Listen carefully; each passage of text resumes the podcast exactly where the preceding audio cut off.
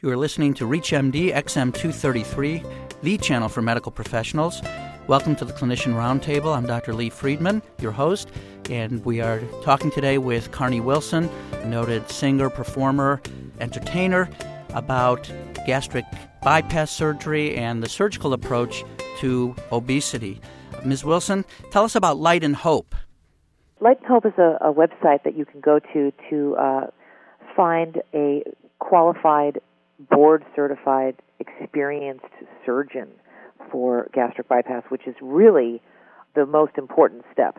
You need to have a good surgeon. There are so many surgeons that, um, well, they call themselves surgeons. They can take a weekend course and start performing the surgery and that's why when you hear about surgeons that nick the intestine or they, they don't make a proper connection, there's obstructions, there's you know all kinds of problems, and it's frightening to know that there are people that just are jumping on the bandwagon um, performing these surgeries because it's quote you know the the cool surgery, the hip surgery, the growing surgery, and that it's becoming so popular now. You know they want to get up, get in on it but it's very serious and you need to find a great surgeon and Light and Hope is a network of surgeons and it just makes the whole process a lot easier and it's a place to find some great information and there's message boards and there's chats and there are a lot of people connecting on there and sharing their experiences and stuff. It's really, really great. I'm honored to be a part of it and you know, um, my manager Mickey Shapiro founded it, and he's my savior. I mean, without Mickey, he's a really he's a very devoted man who is like a father to me.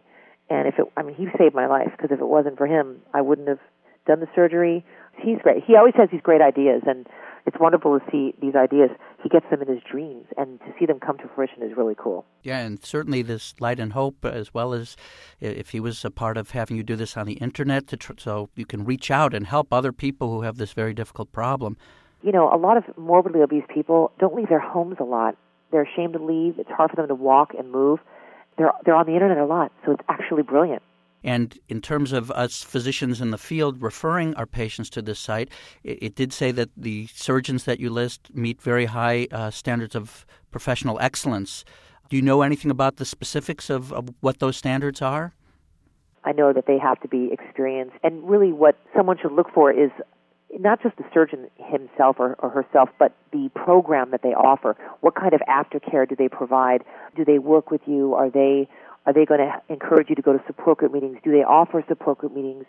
You know, it's really, really important because if you have the surgery and then you don't connect with nurses, surgeons, other patients, you will gain weight and you will, it, is not a good idea. There's, that is not the way to success. This is a tool. It has to be part of a program, and so we've got to find the right surgeon. And this uh, site certainly seems to have criteria that we doctors can feel confident these surgeons are excellent, but you're suggesting also make sure there's the whole program with the surrounding support. Absolutely. Now there's some products that are I noticed on the website that are also available.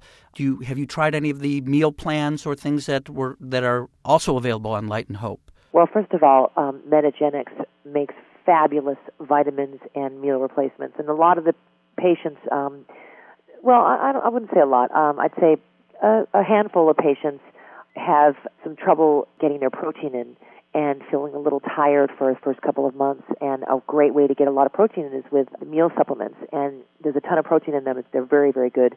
And they're, they have a very low glycemic index, so you won't have the dumping syndrome most likely that some people experience, most people experience, which you want to experience too. And I did not talk about dumping, but it's a really big part of this. And I actually think that we might want to spend a couple minutes talking about actually how it feels to eat and what happens to the body because it's a whole new ballgame. Why don't we do that? Tell us what will our patients uh, feel when they start to eat and, and perhaps have problems with dumping? I always look at it like when I eat, especially the first year or two, it's like an experiment every time you eat. And I know that sounds kind of scary because you almost don't know, know the result, but you learn fast how your body reacts to food. And that's why there are certain no-nos, at least for a while.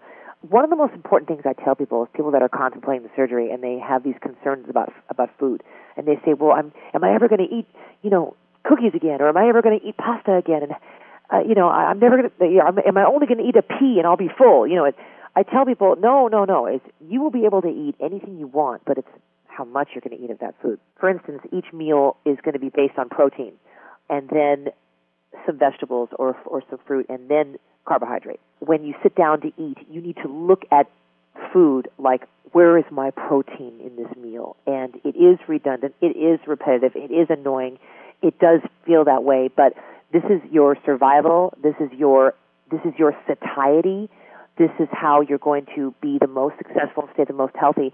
And it's just a proven fact. I mean, even if you haven't had gastric bypass surgery, when you eat carbohydrates, your blood sugar spikes and then it plummets and then you're hungry again and you have to level out your blood sugar, so you need to eat.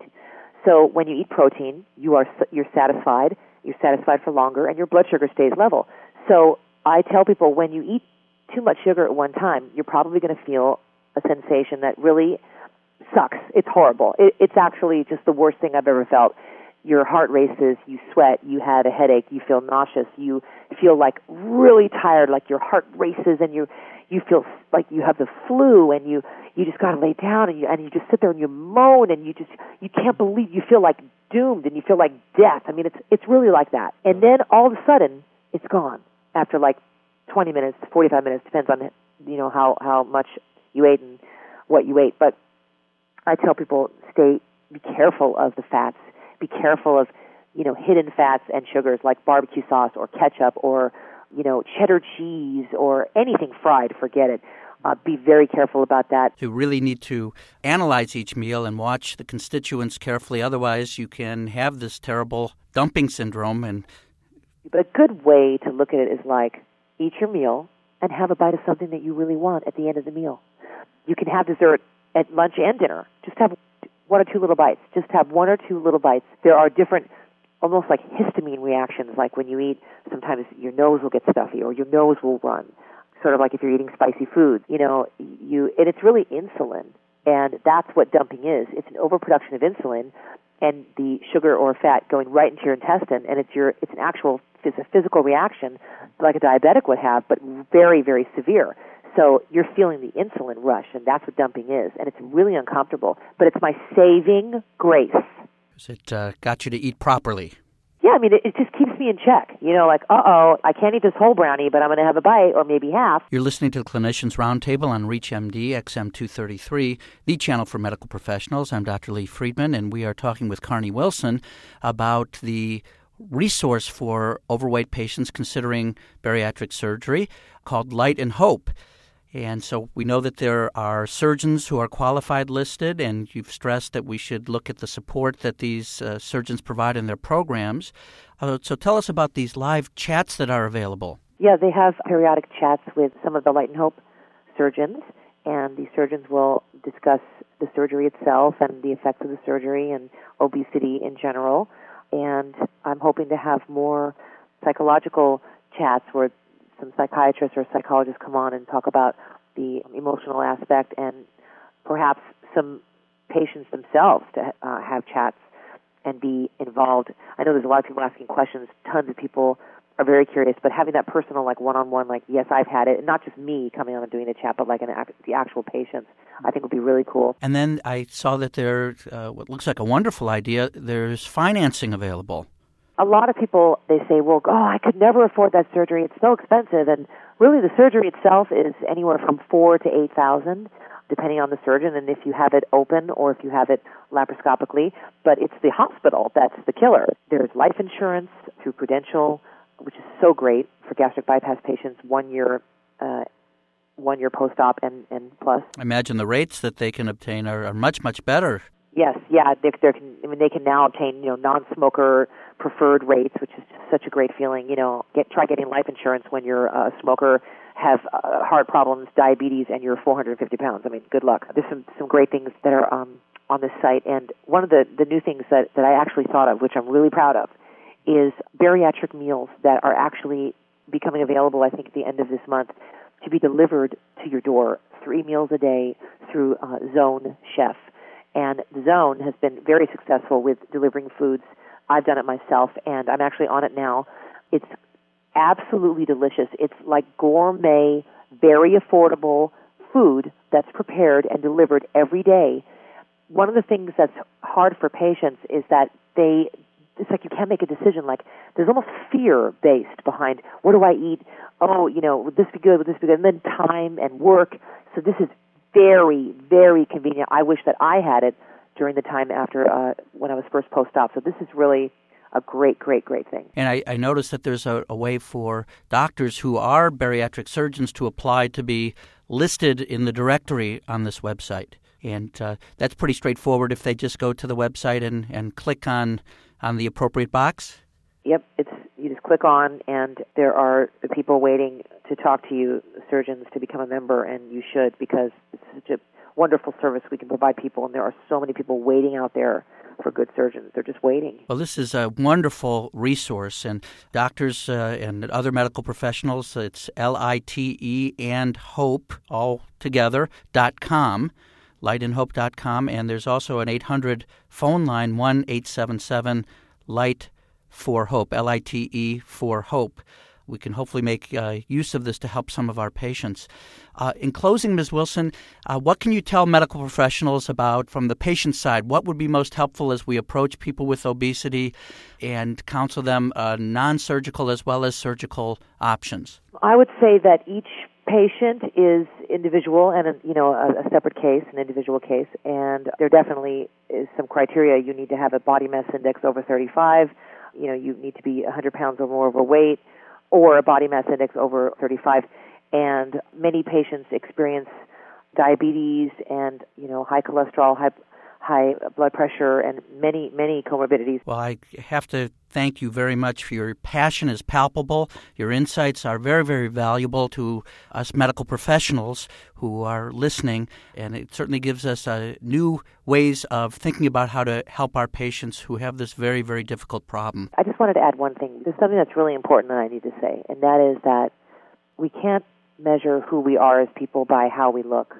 Because if somebody is morbidly obese, doesn't mean that they're less of a person or that they're not important or that they're not wonderful people.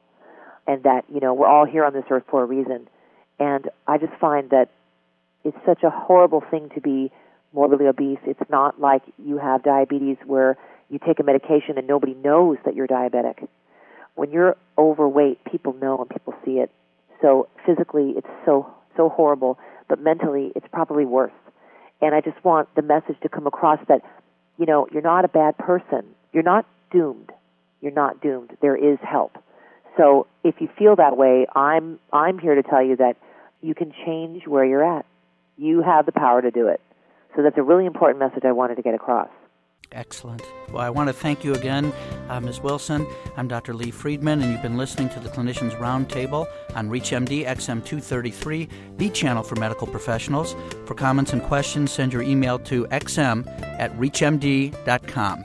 Thank you for listening.